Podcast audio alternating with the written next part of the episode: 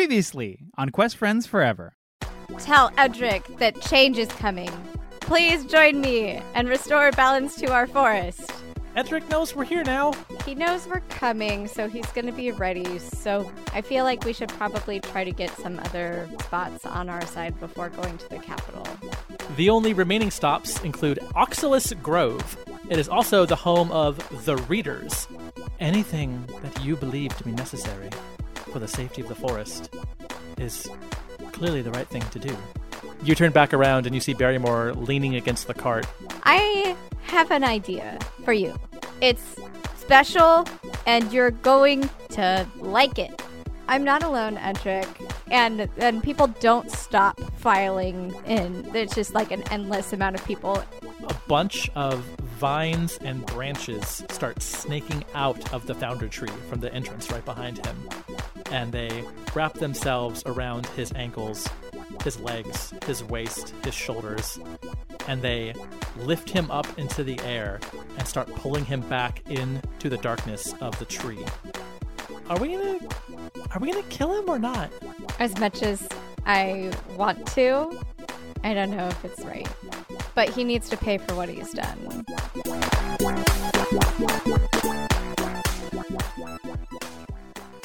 So you enter the tree. And what you see in this big, again, this inside of this tree is like an auditorium, like a high school cafeteria. It's a big area in here. I don't know why they would know what a high school cafeteria is in this forest, but either way, that's how big it is. I mean, our cafeteria was actually pretty tiny. Well, it's bigger than yours. It's a different one that's big. Maybe it's like more like an auditorium, like a gym? Yeah, like a gym. Okay. Like a gym. Yeah. Does it smell like fake pizza? No, it smells like trees because it's a tree. And tree pizza? Tree pizza, yeah. Vegan pizza. Chorizo. And chorizo? As you enter, let me do this, please. As you enter the Founder Tree for this final battle, what you see is Edric. He is elevated in the air. It looks like he is floating or flying, but you can tell by the vines wrapped around him that the vines are holding him up. Stephanie, you recognize this from when you would come to council meetings. That's how all the council members would sit, and they would sit like 20 feet in the air above people. The vines would kind of form chairs under them, sort of, and then like let them down or whatever. He is using that same technology, so he is basically floating/flying here up in the air. Do I know how that works? He is controlling the vines. Okay. He is using his druid powers to control these vines to do his bidding. With his mind. So right now he is 30 feet up in the air, hovering over all of you as you enter the tree. He's 30 feet up and he's 50 feet back to start because he got some speed when he got pulled into this tree. And he is up first. I have and we hear so many fucking tabs open for what Edric can do. So the first thing he's going to do, he's holding his staff in his right hand with the orb at the top of it. He's been using to cast all these spells. And you see him cast a transmutation spell on his staff. And Stephanie, you recognize this because you can do it too. He has just cast Shillelagh and made his staff more vicious in physical attacks. And for his second action, he lifts a finger and points it directly at Stephanie. And you can tell he casts something. I can read lips because of my observant feet. Okay.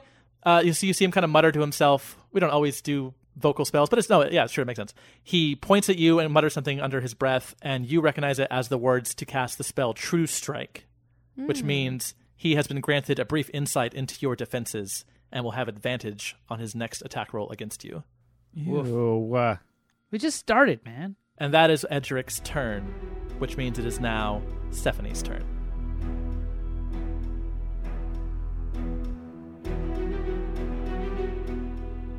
Also, sorry, last question. All right. I pull out the bee book that I have had for the past fucking... forever, basically. 15 episodes? I don't know.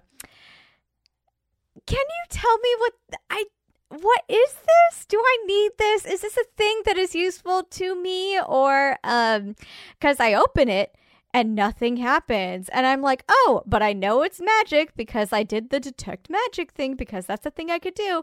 Will this be helpful in my upcoming tussle with Edric? She holds her hand out and she takes the book from you. and she looks at it and she turns it over, opens it, flips through a couple pages, and then holds it in her hand and closes her eyes and waits a minute and then reopens them. And she says, "This book can summon a swarm of bees." Okay. You just need to say the command word. Do you know what that is? Well, let me close the book first as to not command them. And she closes the book and hands it back to you. She says, you just have to open the book and say, bees. Are you kidding me? That's what that is? That's all I have to do? What would you think it would be? Thank you. I'll be ready for Edric now. She smirks a little bit. She says, well, I guess be well. Ha, ha, ha. Good one, Laverne.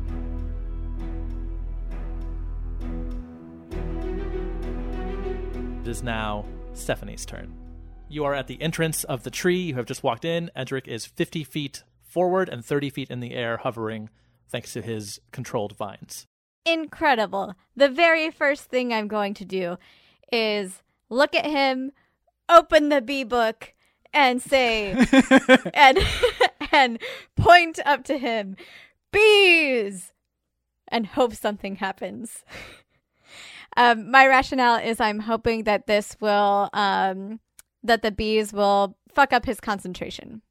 Okay, cool. He is a little further than the bees' range, but the bees fire out of this book with their full bee ferocity and start charging at Edric, and they will reach him on your, I guess the bees have a turn. We'll put the bees in the order. What if I just, run up, 30 feet to the side, away from my friends? Because I know he's going to attack me right now. I don't want them to be caught in this. So 30 feet kind of diagonally and shoot them up at him. That works. The bees fire out of this book with full bee fury. We've all seen Bee Movie. We know what they're capable of. And they start... We know how afraid Nicolas Cage is of them. Right. And Edric says, not the bees. And they... Well, no, Sari Seinfeld's not here.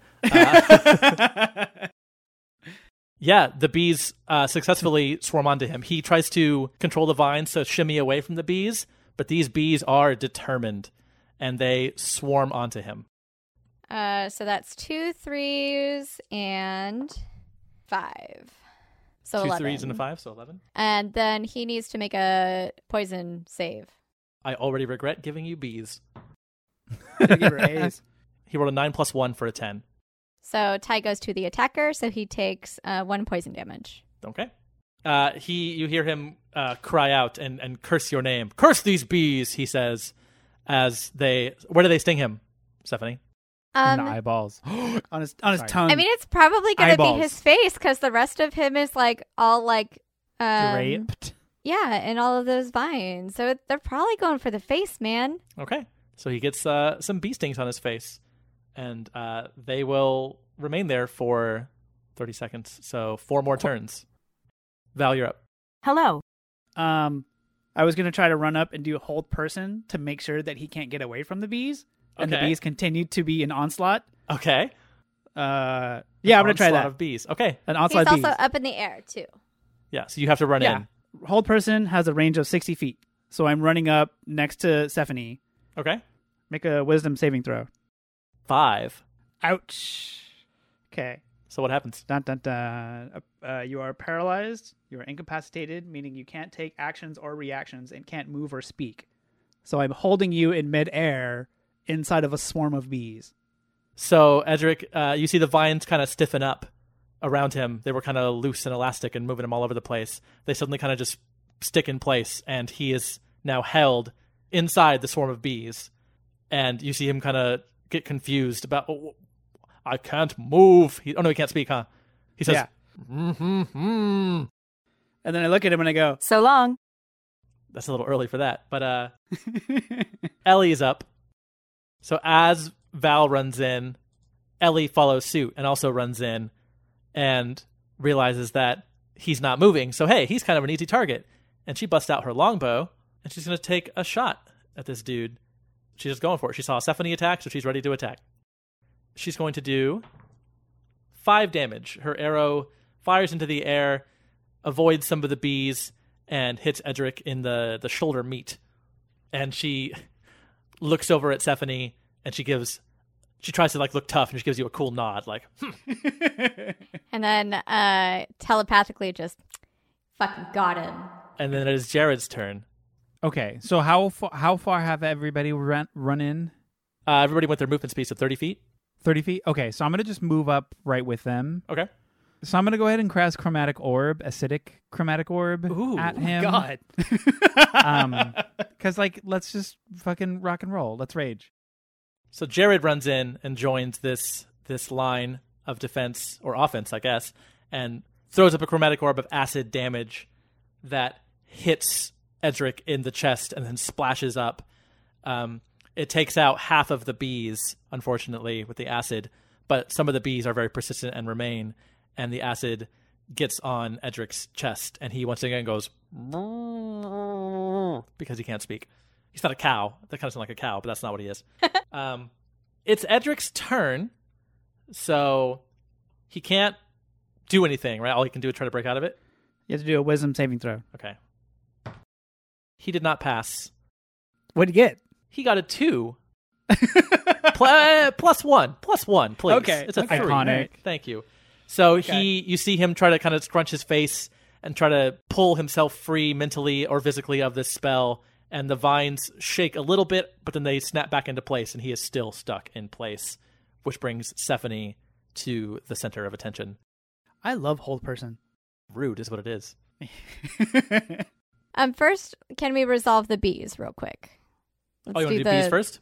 Bees first. Okay, roll for bees. That's another 23. Yeah, bees are going to hit. And that's for 5 damage. Can he make a Constitution saving throw for me, please? Of course he will. Crit fail.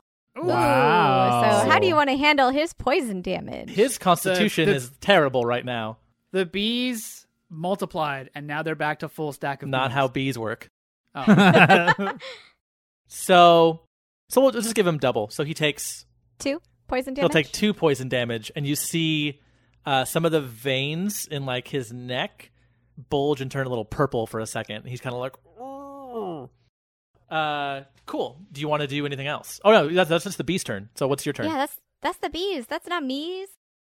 Right. Jesus. The way that he is up on the vines right now, he's kind of sitting on them or hanging on them, right? They kind of have him, right? So I would like to cast Flaming Sphere. And my intention with this is to hurt him, but also try to burn the vines around him so they stop supporting him. So you're going to set things on fire inside of a tree. Hell yeah. Mm-hmm. Okay, cast it. Okay, and it's for up to 1 minute, by the way. What does that mean? What do you mean up to 1 minute? It stays? It's like a fixed thing? It stays for a minute. Yeah, so it's Moonbeam. Okay, so it's not like a fire orb? It's not a fireball that you fire once and it disappears. It is it's a 5-foot ball. Okay. That I can move on a bonus action and stuff like that. So it's your fucking Moonbeam again. Yeah. Okay, yeah. Okay. Fire's gonna look way cooler if I burn this fucking tree to the ground because he's an asshole and everything it represents. For me specifically, but also what he did here. So. All right. Yeah, it just appears. So you're putting this 5 feet away from him because you can't put it in his exact space. You can't put it inside of him. And then I'm gonna ram him. I'm gonna ram him with it. It's going to come, it's going to happen, and I'm going to ram him with almost like if you're Harley Quinn with a cartoon-sized mallet, you're going to whack. Yeah. And hit him but it's going to be literal fire. He has to make a saving throw against the sphere's damage. Doesn't he automatically save or fail dex saves, David, because of Hold Person? Oh, automatically fails strength or dexterity saving throws. Incredible. That's 7 fire damage, and I'm assuming the vines around him might catch some fire. I don't know. You're the DM. Goddamn right I am. So this great ball of fire appears in front of him and then rams him, which hits him for some damage. He starts getting a little bit charred. And the vines that are wrapped around his chest and shoulders start to, when a piece of wood is burning and you can kind of see it kind of turning orange from the inside a little bit. Yeah. It's not on fire, but you can tell it's getting hot. That's what's happening to these vines. So they do not instantly catch ablaze, but they are heating up. Hell yeah. Val. I'm going to cast Shatter on him. Cool. A sudden loud ringing noise, painfully intense, erupts at a point of your choice within range. And that is within range. So you know what time it is? Let's drop the bass. If he could speak, he would be very offended by your music. Does he like classical music instead? Well, he's 800 and you're a robot, so he already doesn't like you. Especially when you're playing loud music, you damn kids. For a total of 10 points of damage. Yeah, got him. Rock and roll! For my bonus action, I do a little like breakdance move because of the music. And so I land sort of with, when you're like laying down on one elbow to the side kind of thing. And then I prop back up. It looks amazing. Great job. Yeah. That will bring up Ellie.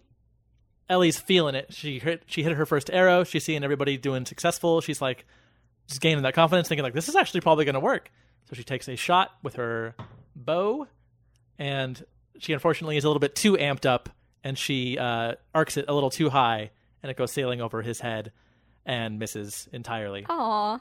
And she goes, friggin' frack! It's okay, I'll get it next time. Jared. Yes. Do it. I'm ready. Okay. So here's the vibe.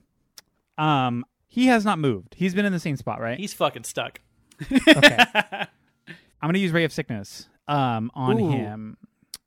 So Ray of Sickness enter. Is he going to be down with the sickness after this? He's about to be. He's about to get disturbed. Make a ranged spell attack against the target. Wait. Is his body going to hit the floor? That's a different band. Yeah, I know it's a different band, but it's very apt to only if we find a gymnasium. You did not know that's a different band. Only if we find a gymnasium with some body of water for him to then drown in. Will that be applicable? Will he be one step closer to the edge? That's his third band. Yeah. Only if we find him in the park. Yeah.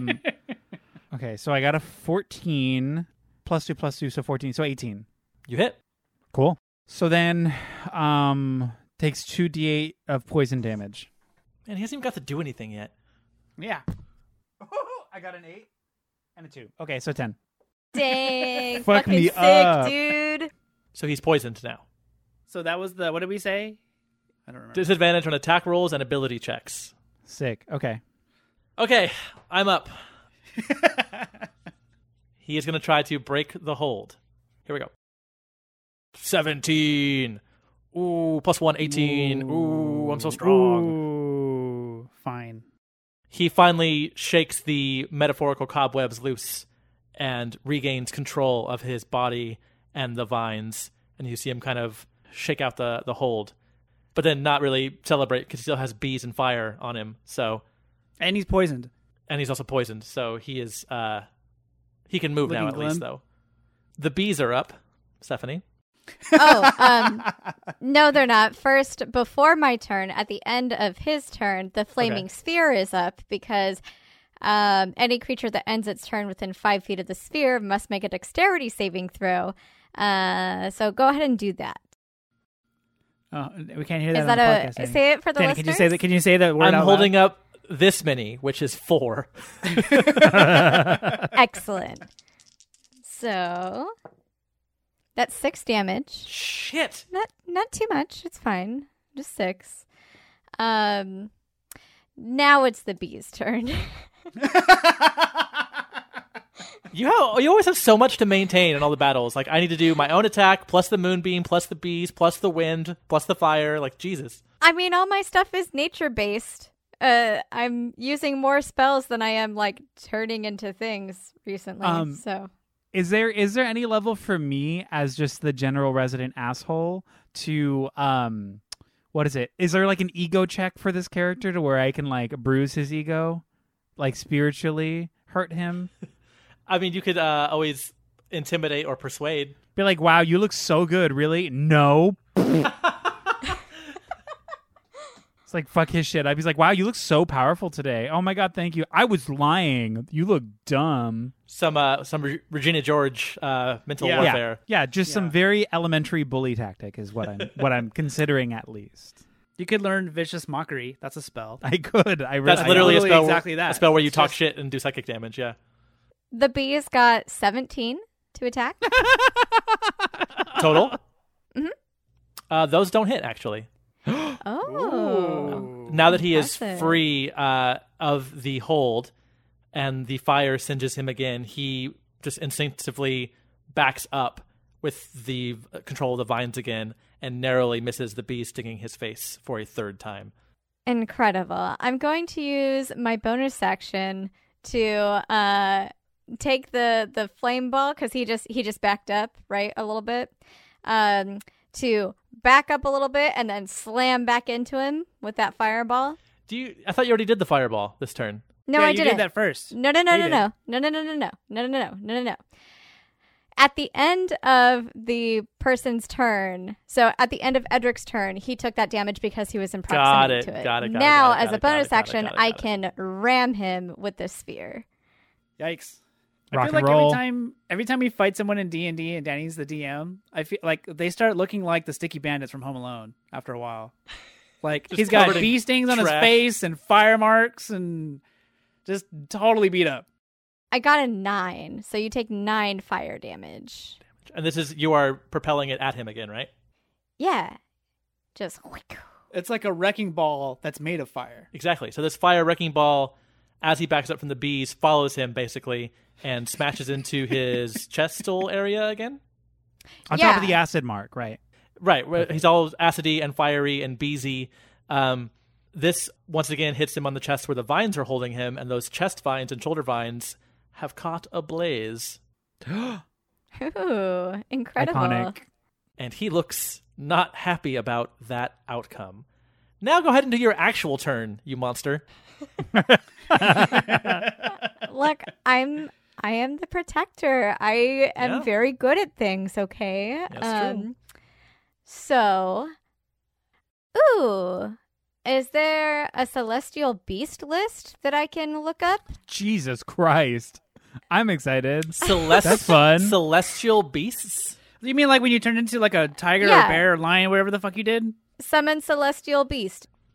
So a celestial beast would just be a beast that is celestial. It's a Patronus deer. This corporeal form uses the bestial spirit stat block. So it can only be a small beast. So it's just basically how do you want it to look? Okay. So I am going to summon a celestial hawk. Ha-ha. And I'm going to say, mine's better! Okay. Is this yet another NPC on your side that has its own role and damage and everything now too? Yeah, I have a list. It's fine. Fucking hell. I mean, honestly, Jess, we can sit out if you want to sing. if you want to take care of him, by all means. Like, I get it. I'm happy to sit back and enjoy. I get it. You've got this whole Neo Jesus, like, you know, thing going on here. It's fine. You have your big battle. We'll meet you at the end credits. How's that? I mean, well, I'm trying not to be like that person. No, fuck it up. We're a team, and if you have the capability, rock and roll. Okay, yeah. So it's going to go up behind Edric, so presumably he doesn't maybe notice it right away. And it's just going to, like, conk him on the head, of the head. Start on the back of his head? Yeah. Okay. So this space hawk is not used to being alive yet, since it just got summoned out of the spectral ether, and it lets out a frightening caw. But as it goes to scratch or bonk Edric on the noggin, it kind of misjudges its flight pattern and does not connect. But it is there now. Good try. Okay, so you're done, right? You did 2 fireballs, some bees, and a hawk. Yes, the new album from Danger Inc. Honestly, sounds like a good meal. Val, go for it. Oh, boy. Val, I choose you. I'm not a Pokemon. So I'm just going to cast Vicious Mockery at this hole. And I'm going to say... Let's drop the bass.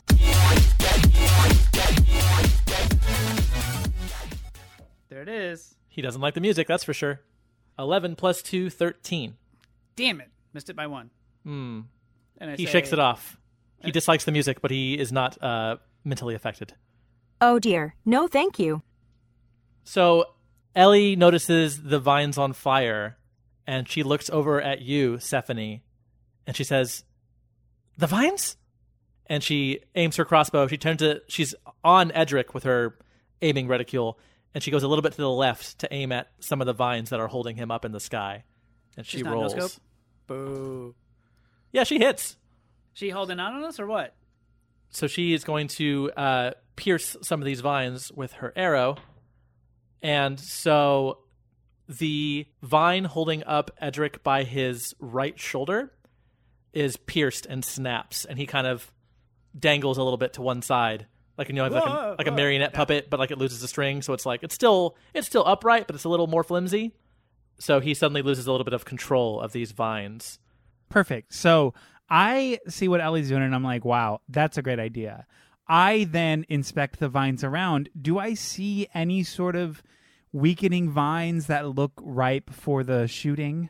The ones on fire look pretty. They're fraying. Okay, is the other shoulder one of the ones on fire? Those are the ones on his upper body, yeah. Okay, so I'm going to pull out my short bow, and I'm going to shoot an arrow at that vine. Okay. Short bow, attack bonus +4, so 15. It's not going to do it, unfortunately. Oh, fuck. Really? So you have the right idea as you fire your bow, but your accuracy is not quite as good on this shot as Ellie's. And you miss, also narrowly missing the ghost hawk. But everyone is okay. Don't worry. You can move or say something, but your action is done. Okay. I'm going to say this for the pod. Yeah! There. Great. Really? That's your catchphrase? That's kind of weird. Edric's up. Edric kind of snaps to attention, realizes this shit is not going great for him. He looks down at all four of you standing in the same basic... for sure, at least in a 20-foot cube, at least. I can tell you that much because no one has moved. And he aims his staff at the ground where you are standing, and a fountain of churned earth and stone erupts under your feet. Everybody must make a dexterity saving throw. It's a big old 8 for me over here. I got a 16. Okay, 13. So as he aims his hand or staff down, and the earth around you fractures and starts like spouting. It's like an eruption of earth, you might even say, because that's the name of the spell. The rocks and the parts of the earth that fly up connect directly with Ellie and Stephanie. Val and Jared, you're able to kind of dodge out of the way a little bit. You are still hit, but not as badly as the two elves. Oh my goodness. The ground underneath you becomes very rocky and hard to manage, and it is now difficult terrain. Ellie and Stephanie are going to take 16 points of damage. Fuck, I'm bloody. And Jared and Val, you will take 8 points of damage. What the fuck? For his second action, he is going to look over his shoulder at this goofy-looking space hawk. He's going to cast Dispel Magic and blink the hawk out of existence. Jesus Christ. And he looks down. As the bees and fire still are swarming him, he's not happy about the current situation, but you can tell he gets a little bit of a smirk on his face seeing the two elves take some damage. His turn is over. Very cool. Which means that the old fireball... So 5 turns are up next. Yeah. Oh, no, it's just going to be 3. Yeah, he got rid of the hawk. So now just bees and fire. Okay, so... Make a dexterity saving throw for me. He can actually do those again now, so let's actually roll for one. Fuck! Edric, god damn it. He rolled a 6 +1. Or +2. Either way, not good. Good. He takes 10 fire damage. Shit. Now let's resolve those bees, because they're next. Before. They don't hit at all. Okay, so remember that. As this fireball, literal ball of fire, smacks into Edric again... 3 of the vines on his upper torso have caught fire and now burn away so much that he's lost his grip. They are no longer holding him. So what's holding him? He now has just the ones around his legs. So he's kind of Does that mean he's dangling upside down? Oh! He's now dangling upside down for this split second. Like an idiot? By his feet. like in a cartoon movie. Like a stupid person. That is why when the bees go to sting his face, they miss because he is falling and now upside down, going oh. I got a question. Is he wearing a cape? He has a big big cloak. Okay, so is that now over like? And his butt comes out. Superheroes should not wear capes because in awkward situations, it's just gonna fuck them up and like get in the way. I mean, like when you go upside down, your shirt doesn't fall off; it just kind of bunches up around your neck, you know. So we see his chones. Yeah, you can see that. He's wearing tidy whities, literal Hanes tidy whities in this fantasy world. Do any embarrassing pieces of memorabilia and or pocket objects fall out of his? Pants? Can we pre-loot him? Nothing falls out of his pants, but you see that he has a tattoo on his lower back. What does it say? Is it of tribal design? Is it a tribal tattoo? It's a tribal tattoo. Oh, it's gross. It's the letter E with like some fucking barbed vines wrapped around the E. Oh yeah. Oh my god. He senses that everyone sees it, and he says, "It was a different time." Incredible. So go ahead and take your turn, for Stephanie. This gift. Bonus action first. Let's do that flame, because now his little tootsies are hanging out there with the rest of the vines, right? So I'm not gonna smash his body. I mean, it's just gonna go. I am. I'm just kidding. Oh my god. I'm going to try to burn his feet and the rest of the vines that are there. Okay. So gonna pull back and ram his little tootsies. Oh, only 4 damage. Aw, nuts. Wah, wah. Okay, damn, I was hoping he would fall to the ground. My turn. But it does hit him, right? So the vines around his ankles are doing that orangey embering thing again. Okay. So they're getting hot. How many vines are on each side? He's got 2 vines left. One on each ankle. On each side? Oh, one on each ankle. And they're currently on fire. They are catching fire. Okay. If I use Control Flames, where I can expand, extinguish, brighten, all of the things, the fire that is on the vines now, can I somehow intensify it so it breaks one of the vines? So the one that just looked like it was kind of like a hot orange kind of tint erupts into actual flame, and the vine starts weakening even further than it would have if you would have waited another turn. Val. So I'm going to run now immediately underneath him. So now the distance is really just 30 feet, just vertically. Okay. And I'm going to run, and then I'm going to stop, and I'm going to turn, and then you're going to hear a chkunk, and the back panel on Val's chassis pops open, up flying in the air, and doing a quick little somersault and landing in Val's robot hands is Chucklebuck, the haunted doll from earlier. He's not haunted. Oh, sure. Okay. It's a doll. He's a upholstering. He's a toy. Yeah. Okay. And then in like this sort of like very almost flamboyant stance, one leg kind of goes backwards a little bit, and then the shoulders tip to one side, and then one hand reaches up as far as it can go, and then the other hand goes sort of like pulling an arrow and a bow, grabs the little string on the back of the toy, pulls it back, lets go, and then reaches up as high as Val can, which is like 4.5 feet. Almost like holding up a Tron disc, like leaving the mainframe. That's what's happening right now. Like holding up Simba at the beginning of Lion King. Yeah, exactly. And I'm aiming this thing directly at Edric. I always said Edric. Edric is his actual name, yeah. Edric? You pull the string on Chucklebuck. I pull the string, and I... As it reaches full tightness and starts to go back in, you hear the familiar voice from inside the doll say, "Why do bees have sticky hair? Because they use a honeycomb." It's pretty good. Ding, ding, ding-a-ling, ding sound effect that I always use. I like that it's a bee pun, too. Yeah, I have a whole list. I picked the most appropriate one. Let me make a note that I have used that one now. Wait, does that mean Chucklebuck is conscious, and self-aware, and yeah. Does that mean that this doll that's been riding around in this dark compartment in the back of a metal body of a little robot knows about its surroundings? An interesting discussion for another time. Oh my god, I don't want this thing anymore. Ah. Okay, what happens, David? I don't know. You tell me. You just told me what I got. You never gave me the stats for this boy. You have the fucking doll. Jesus Christ.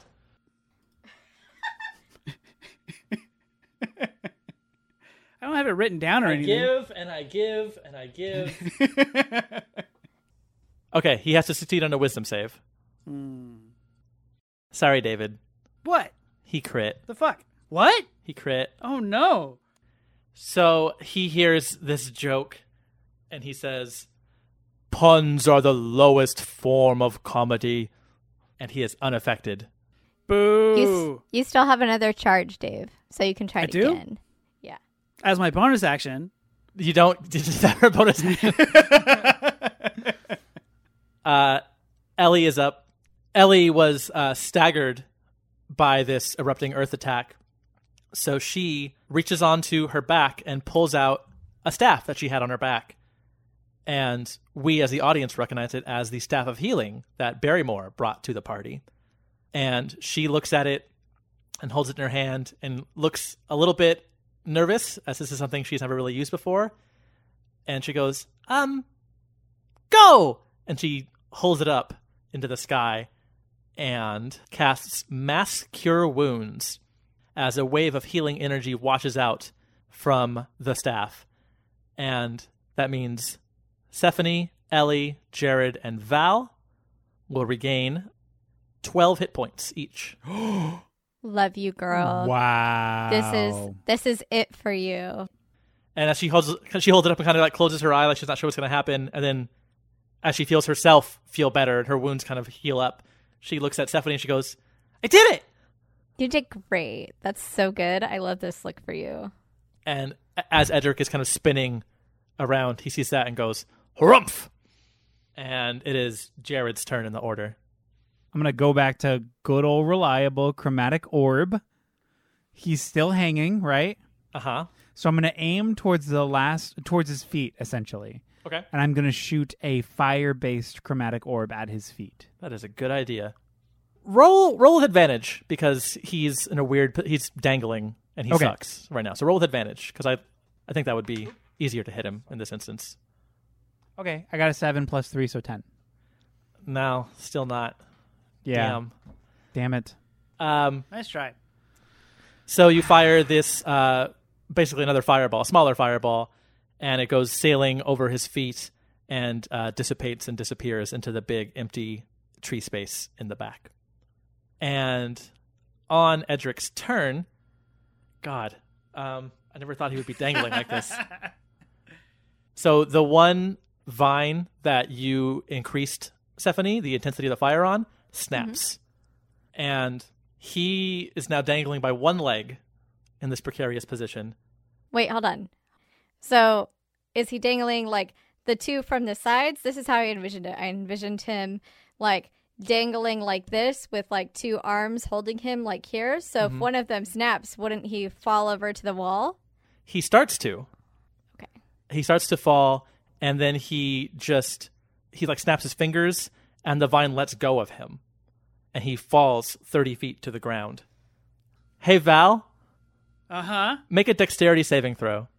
Ugh. As Edric starts to plummet down to the earth, since you were right under him holding this doll like Simba.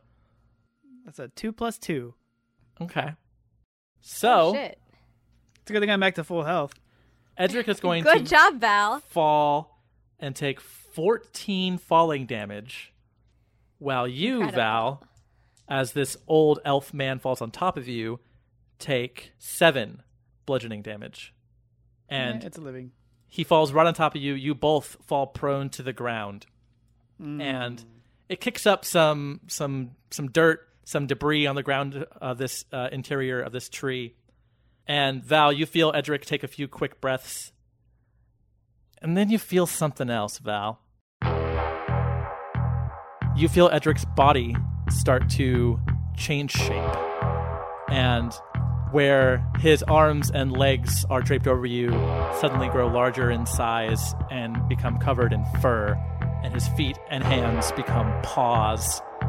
Let me get through this so people can hear. His feet and his hands become paws, and his torso grows in size, also covered in fur. His head somehow grossly morphs into two heads that you can instantly smell the breath from, that it is rancid and putrid and terrible, as Edric has transformed into a death dog,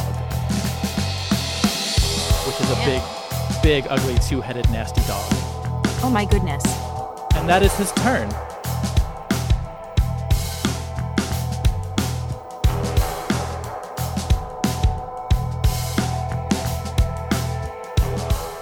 Hello, my name is Danny, and I am a Dungeon Master and the Dungeon Master for the Quest Friends Forever podcast, the one you are listening to right now.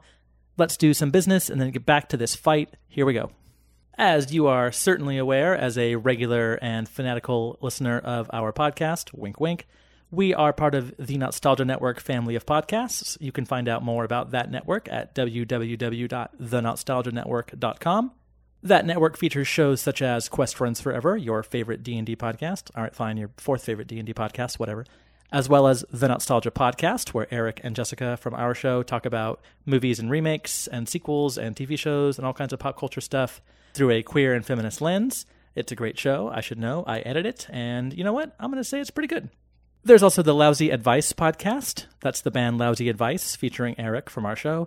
They talk about music and make all kinds of top 10 lists, top 11 lists maybe, about things they like. That show is on a bit of a hiatus right now, but as you wait for them to come back with their good content, you can listen to their back episodes. That's all available through the website or on Spotify or wherever you get your podcasts. There's also a new show in the works. I'm recording this in early September, but it might be announced by now. By the time you're hearing this, I'm not quite sure, but we will make a specific certain announcement about it when it's ready. But we're working on a new show, some of us, and it's about a beloved television show, so we hope you will be loving that podcast. Haha. Yeah, we'll let you know when that's ready. While you wait on the edge of your seat for those updates, you can be sure to follow us on all sorts of social media platforms. There is Instagram, there's TikTok, there is YouTube, there's Twitter. Our handle on those is at Quest Friends Forever, the number 4. We usually post mostly on Instagram, sometimes TikTok, hopefully soon. You'll be able to see when new episodes go live, or when we make a meme or something, or when we take pictures of ourselves while we're recording, being silly, all kinds of just fun stuff that of course you want to see. So why not give us a follow? Lastly, if you are enjoying what you are hearing, it would be just dandy of you, and it would mean the world to us if you would leave us a rating or a review on Apple Podcasts or Google Podcasts or whatever you're listening on, or just one you like, or all of them. I mean, that would also work for us. Those ratings and reviews are a massive help. As I've mentioned many times in the past, we continue to grow every month. Every month we have more downloads than we did the previous month, which is pretty awesome, as we're just four nerdy folks playing a silly dice game. But the fact that you guys are listening is pretty radical, and it means the world to us. So help us get out to even more people by leaving those ratings and those reviews, and we'll all be friends together. Okay, but for real though, let's get back to this fight. Let's see what happens. I know you've all been dying for it. We've been in this forest for a long time. Let's figure out what the resolution is. I will see you guys in 2 weeks, and we'll talk then. Bye-bye.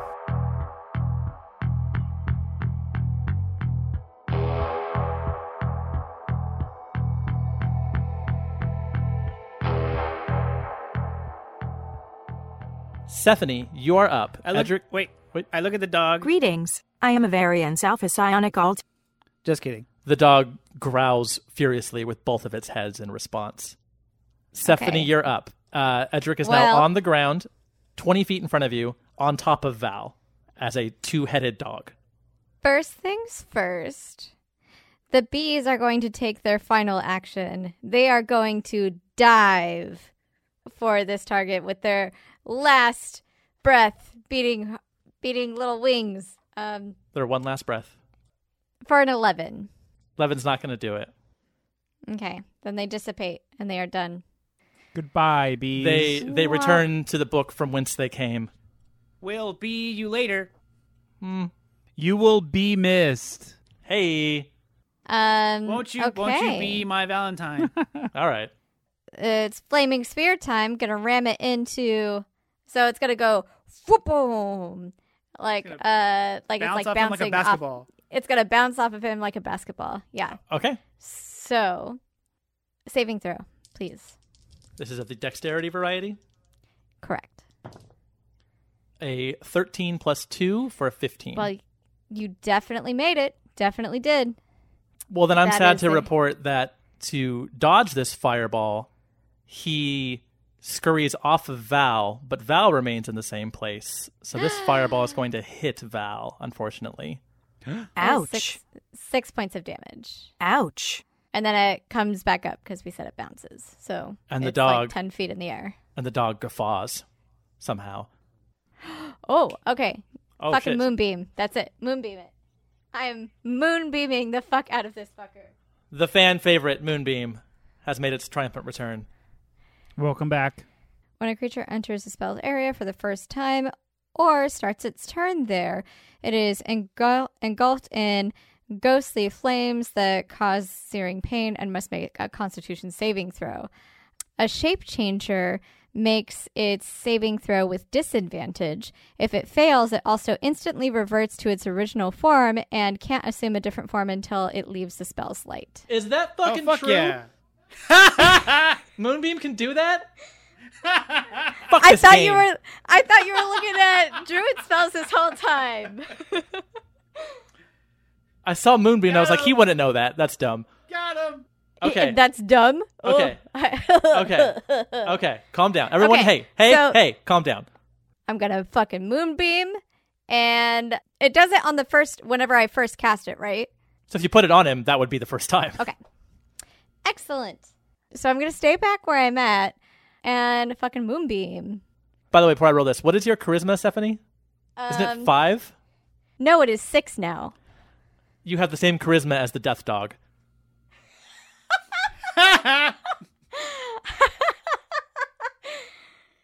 It's a 7 plus 2 for a 9. Ooh, that's great. Good. Here we go. So that's 9 damage. You're not a dog anymore. And are now Edric again. And you can't assume a different form until you leave the spell's light. So this Moonbeam comes flying down out of the sky, even though we are indoors. Well, we're inside of a tree. Whatever. There's a small hole in the tree at the top where this Moonbeam, even though it is early in the morning, comes crashing down into the tree. Danny, but just because it's daytime doesn't mean the moon's not still out there. That's true. You got me. That's science. Like a stage spotlight, it shines just in Edric's little circle right out of range of Val, burning him for 9 damage. And as the smell of seared fur starts to fill the air, and the putrid drool of the dog kind of flings around as he whips his 2 heads around to look at the damage on his body. He instantly starts changing again, very similar to what you just saw, and the 2 heads kind of coalesce. I don't know if that's the right word. They kind of morph back into each other to form one head, and after a few seconds of transformation, you are once again looking at Edric, the elf, on all fours on the ground. Hello there. Is his cape like flung over his head? So like once again we can see his tighty-whities. His tattoo is back out again. Yeah. And he can't really see anything because his cape is over his eyes. He looks at you, Stephanie, and he looks fucking pissed that this happened. You don't remember showing that one off, do you? You don't remember. Val. So he looks upset? He looks pissed. He looks angry? He had a whole thing planned where he was going to be a 2-headed dog and run around and do cool stuff, and then someone took that away from him. Him and not me, but him. Well, Val doesn't like it when people are angry. Oh, sure. Val likes to spread love and joy and make sure that people are happy. Val's great at that. So Val slowly gets up from being pummeled to the ground. Sure. And just... Also, with all this fire stuff happening in a very, very, very close proximity to Val, you can't tell unless you're up close, but there's a big weed smell now coming from Val because all that stuff that was inside, it's kind of going, you know? The resin is catching fire. Yeah, sure. The resin's just starting to cook off again. And Val very slowly, with taking such a great amount of effort, lifts up the stupid doll again, and then with the other hand goes to grab the fucking pull string and slowly pulls it back, and with all of Val's might just holds it in front of Edric. Did you hear about the circus fire? It was intense.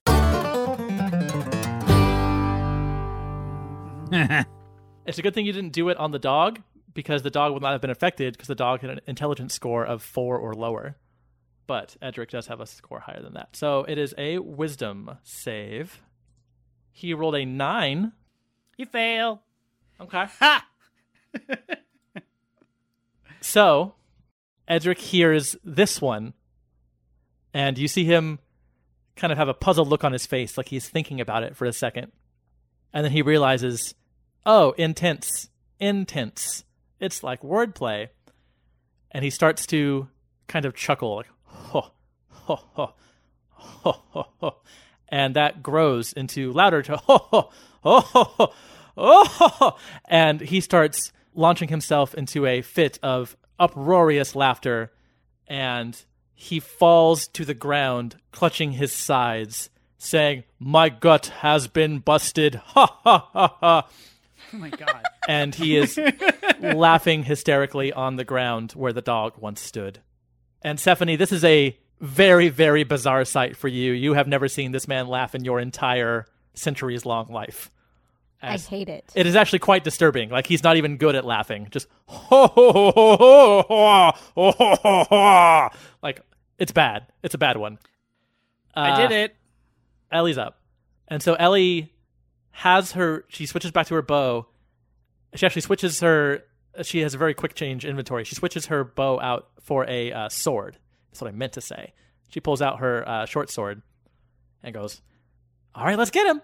And then charges forward and does a one of those cool like action movie jumps where she like wields the sword all the way back and then brings it down and attempts to hit Edric.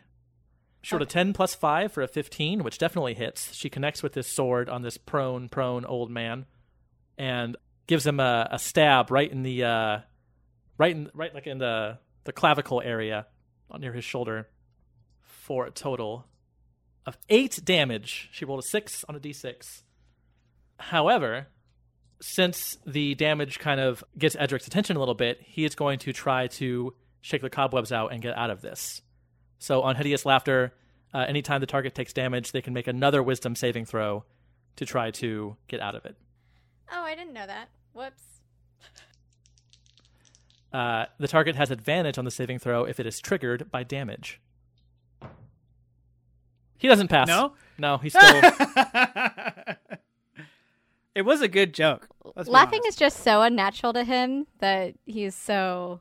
It's actually causing more damage because the muscles required next to your lungs, like on your outside of your ribcage, required for laughing, have never been used before.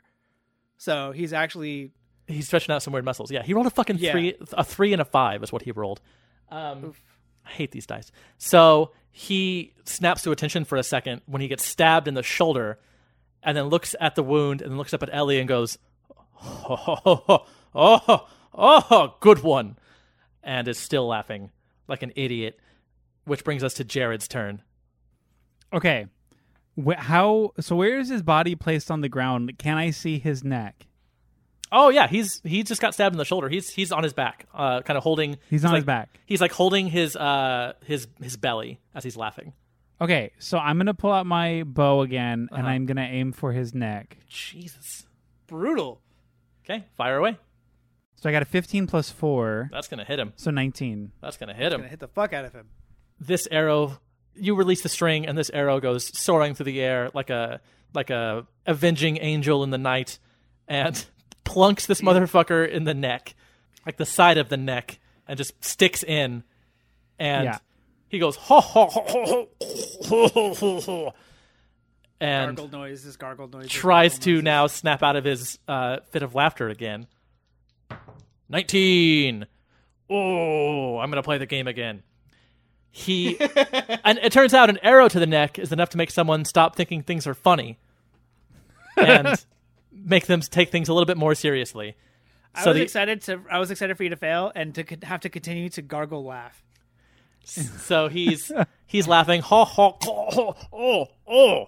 I don't care for this, he says, and he is free of his laughter fit, which is good because it's his turn. Moonbeam first. First, before I thought it was the end of his turn. It's the beginning of his turn. When a creature starts its turn there, it is engulfed in ghostly flames. So he's not just regular flames.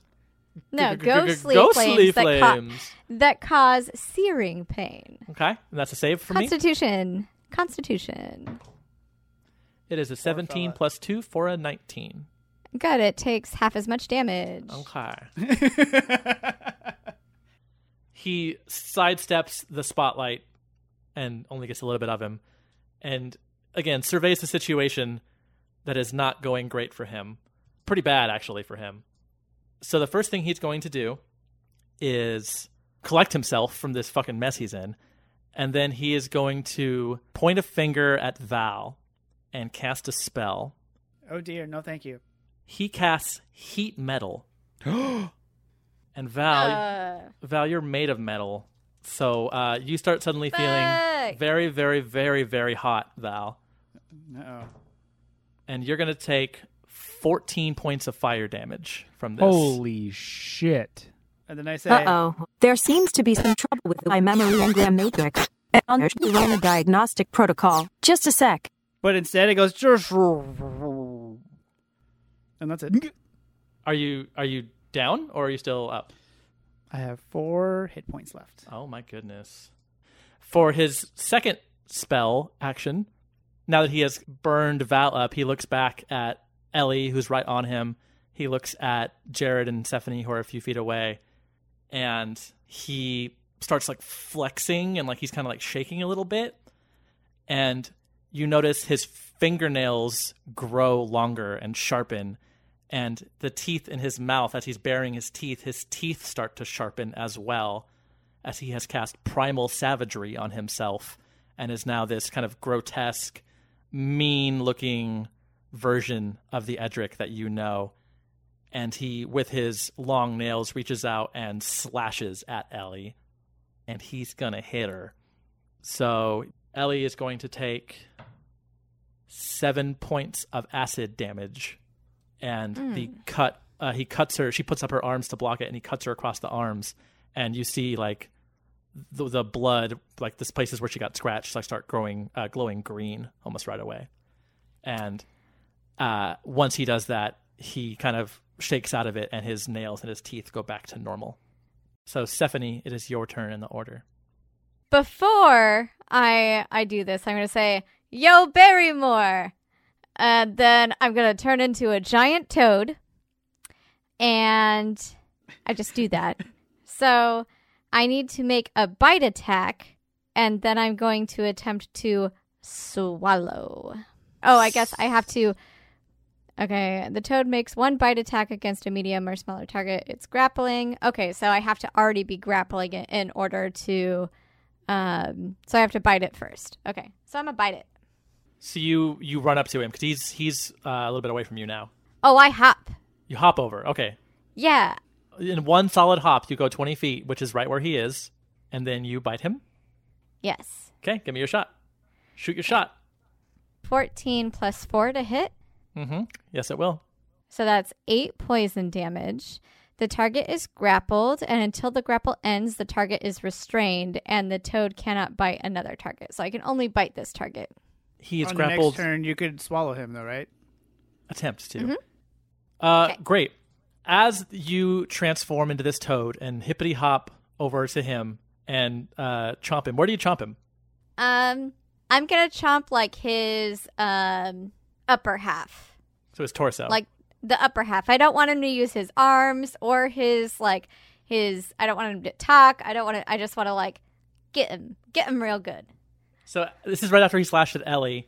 So the same arm that slashed Ellie, you chomp him on that side, his right side, from his shoulder to his hip, I guess, because you're a big old toad. And you take a big chomp out of him. He makes that noise. And as he's reacting to this hideous bite from this toad, no one really noticed because this is a big tree. This is a big auditorium. But there was a little itty-bitty fly buzzing around this whole time, and any casual observer would have chalked it up to being, oh, well, we're in a tree, of course there's a fly. But this fly, my friends, this fly is different, because from the sky, up in the air, about 30 or 40 feet up in the air, you just see Barrymore grow from this fly into her human form, her elf form, and she begins falling toward the earth with her sword already out and in a downward motion at Edric. And she, as she falls, brings her blade down on the other arm that Stephanie was not biting, and she cuts off his arm from the elbow down. Oh, shit. Oof. Blood sprays everywhere. He shrieks. Barrymore lands. You can't hear it, though, because he's in my mouth. Barrymore lands in a superhero landing, kind of. She doesn't land great. She actually took a little bit of damage because she fell pretty far. Not too bad. She took 4 damage. And she hits the ground and kind of clatters, and the sword clatters away, and she rolls onto her back and then rolls back onto her stomach and looks up and sees that she fucking got him. She got this guy that fucked up her whole life. And you see her just go, yeah! Val, it is your turn in the order. Okay, well, I'm going to stand up very slowly. Wobble up. Just to sort of, he's dead anyways, but just to kind of drive the point, home, I'm going to cast Dissonant Whispers. Great. You whisper a discordant melody that only one creature of your choice within range can hear, wrecking it with terrible pain. So I don't know if he's already in pain. He's in a frog's mouth and his arm just got cut off. So what do you think? But he talks shit about my music, and so that's the reason why I'm doing this. In fact, I'm going to give him another jam. Let's get this party started. And after he's like, I hate house music, bah! Like that. And so it's a target must make a wisdom saving throw. He got a 5. That's a negative. 11 points of damage. And it says, I don't think this is going to do anything. It says, it must immediately use its reaction, if available, to move as far as its speed allows away from you. The creature doesn't move into obvious dangerous ground, such as a fire, such as a blah, blah, blah. Yeah, so 11 points of damage. So you hit him with this psychic song. I mean, it's good music. You can tell. I don't know what his fucking problem is. It's really not even an attack. It's more just like a difference of opinion. Yeah, I'm not hitting you. I'm just trying to open your horizons, Edric. Yeah. No, it hurts. It hurts him. And you see him kind of... Wait, is his head in your mouth, Stephanie? His head and his, right arm. Or Jesus. Okay. From this point up.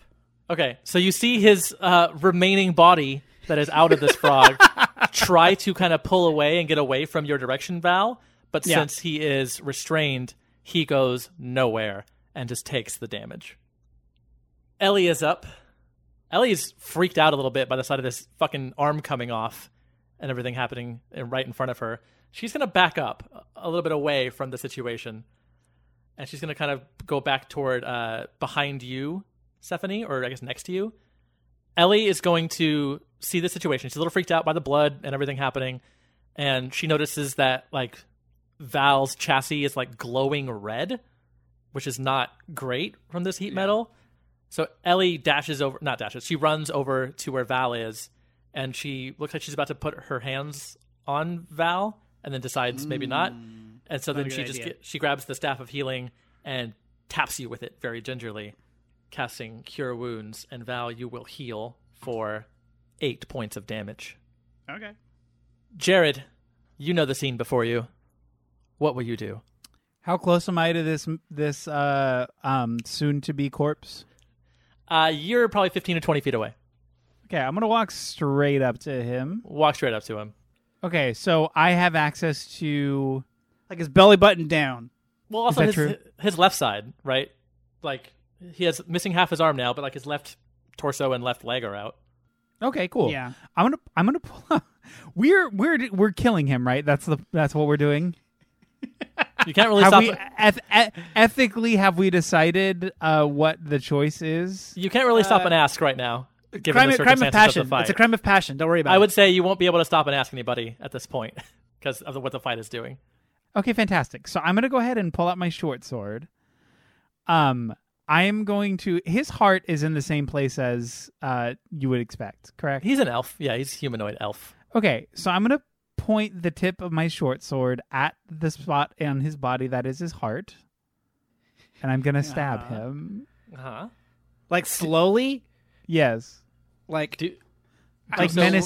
menacingly. Do so with advantage, because he is restrained. If you fucking miss, I'm going to be so happy. I got 17. Okay, you got him. Yeah, you hit him. Okay, good. So roll damage.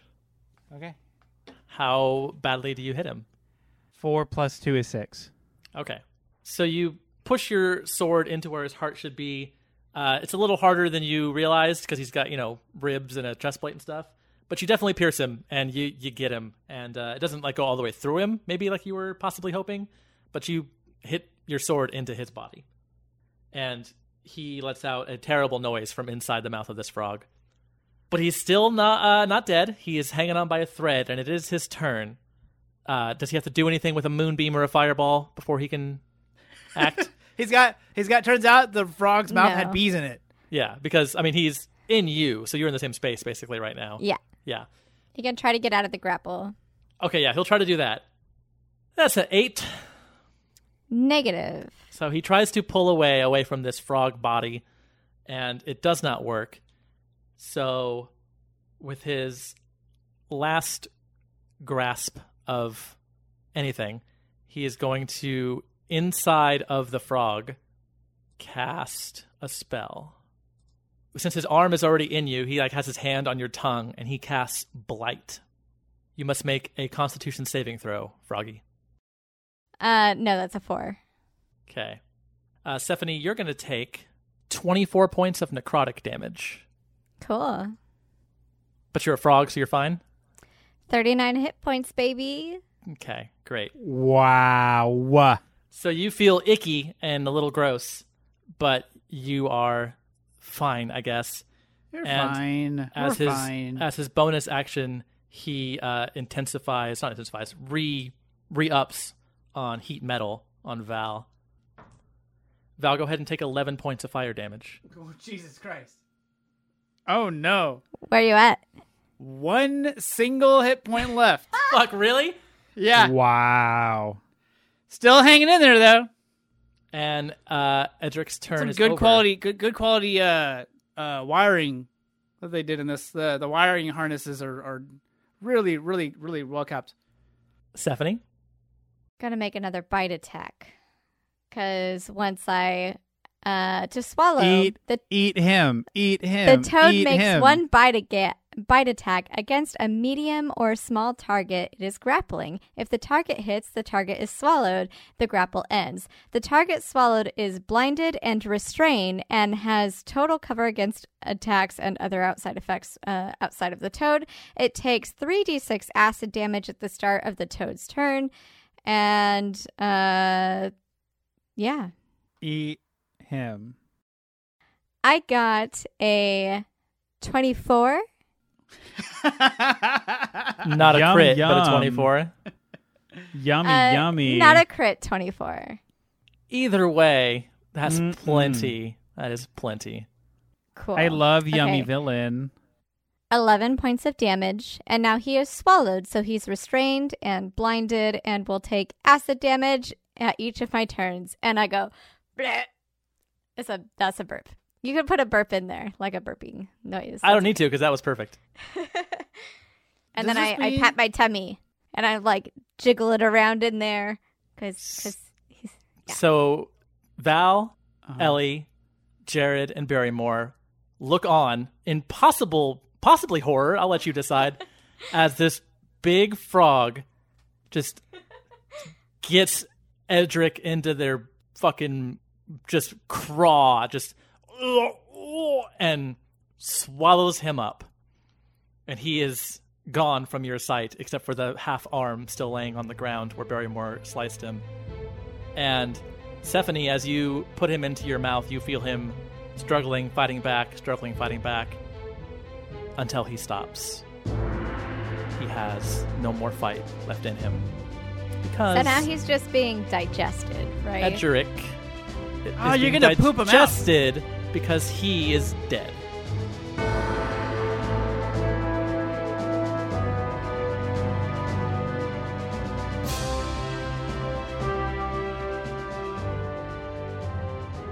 The 800-year-old... The 800-year-old leader of the Petrichor Forest has died. Mission complete. And now that is the scene. You're all still inside the Founder Tree, and you have just experienced this event, I guess. Does the tree go back down now that the person that cast it's just up there? That's not how magic works in D&D, no. Oh, okay. Okay, cool. Val like takes one step towards this big frog and takes another one, and you hear sort of like a mechanical, and then Val just tips over and just plap, lands on the ground, face forward. Mario? Yeah. Okay. Because I'm hurt.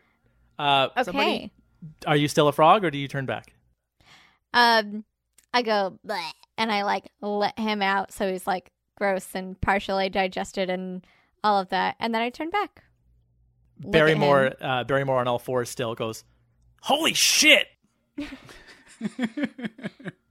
I mean, we did it. Congrats. Ellie is just standing there next to Val, holding the staff, like just staring at you, Stephanie. Like, okay, what do we do now? I don't know, but that was pretty fucking cool. I didn't really, I guess,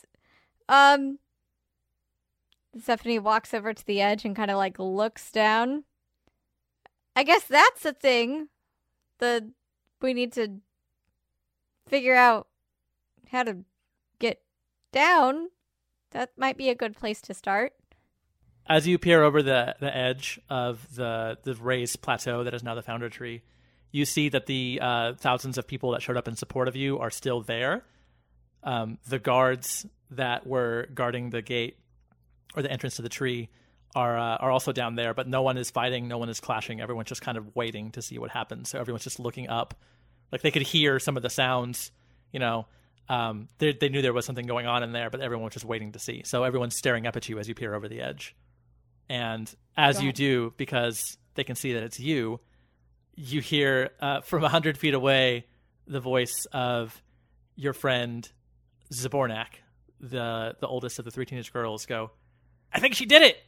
And then you hear, oh, she did it. Oh, she did it. And then Sari Seinfeld, I think she did it. And Dran Fresher, oh my God, she did it. And the crowd starts to buzz, and you hear the din of the crowd start to go louder and louder and louder as these conversations start to pass from person to person. And then I like look at everybody and I'm like, I guess, come here. Guys, come here. Okay. And I have everybody come to my side. Barrymore, Ellie, Val, and Jared. Val takes a very long time to get over there. And Val's limping. I just kind of, I grab Ellie and I grab Barrymore's hand and I kind of just like raise them up.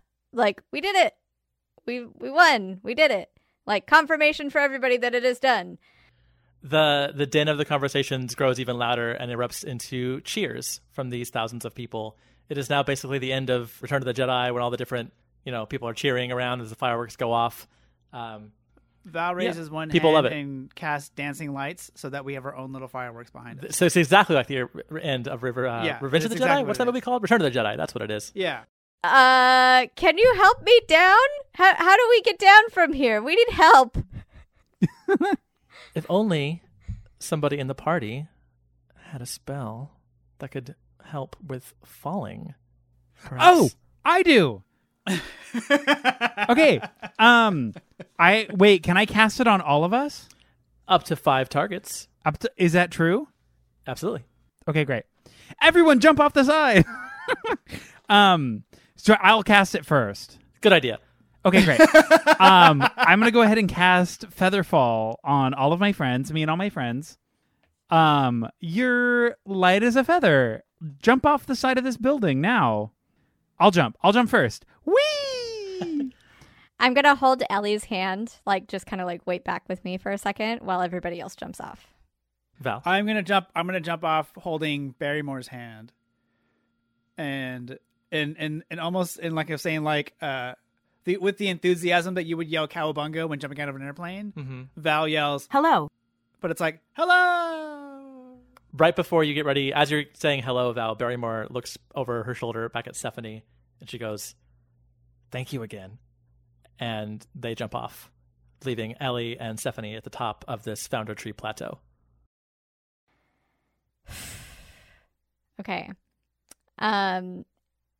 Stephanie takes Ellie's hand, takes both of them, and lets herself look freaked out, like she's not trying to hold it in anymore for a second.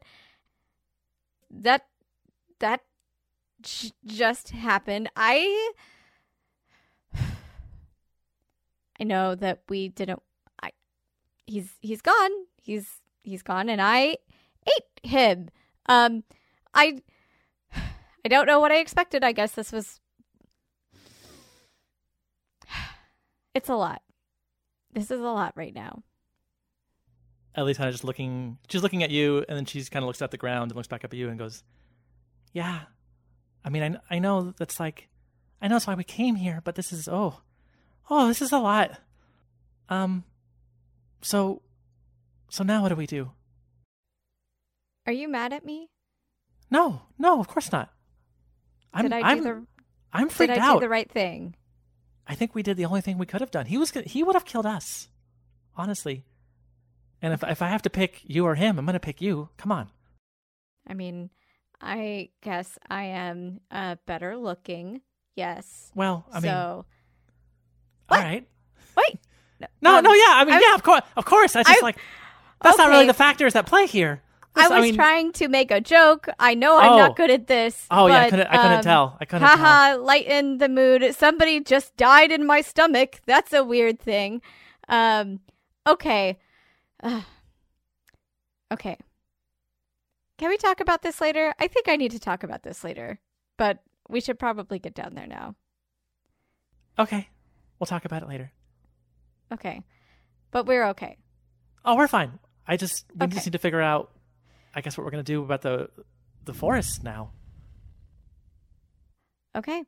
Well, that's not just up to us. That's a conversation for everybody to have. So let's get our home back and then we'll deal with our emotional scars and the deadness inside of us. Wow.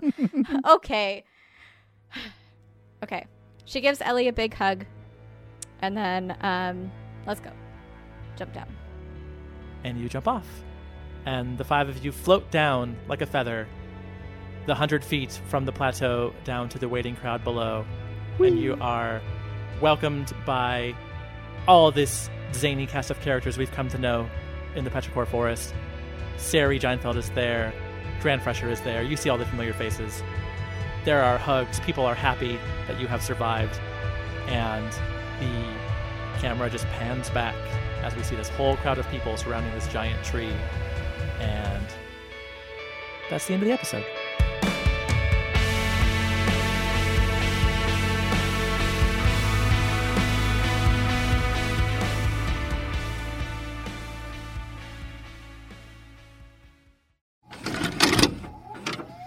This podcast has been brought to you by the Nostalgia Network.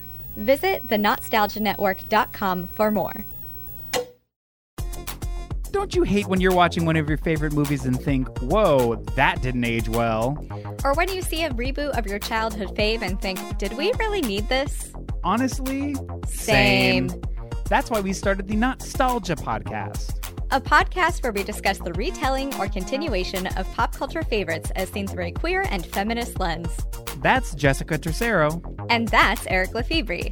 Come join us for our bi-weekly conversations about pop culture reboots centered around things like the patriarchy, systemic racism, harmful stereotypes and overgeneralizations, and really just distinguishing when people just need to sit this one out. Listen in on Apple Podcasts, Stitcher, Spotify, or anywhere you get your podcasts. You can follow us on Instagram, Twitter, or YouTube. That's Nostalgia, spelled Notstalgia. Get it? Not nostalgia. Like nostalgia, but with an extra T, so it's like not nostalgia. Follow us for fun, critical conversations about media. And remember, stay cute. And stay critical. Bye-bye. Bye-bye.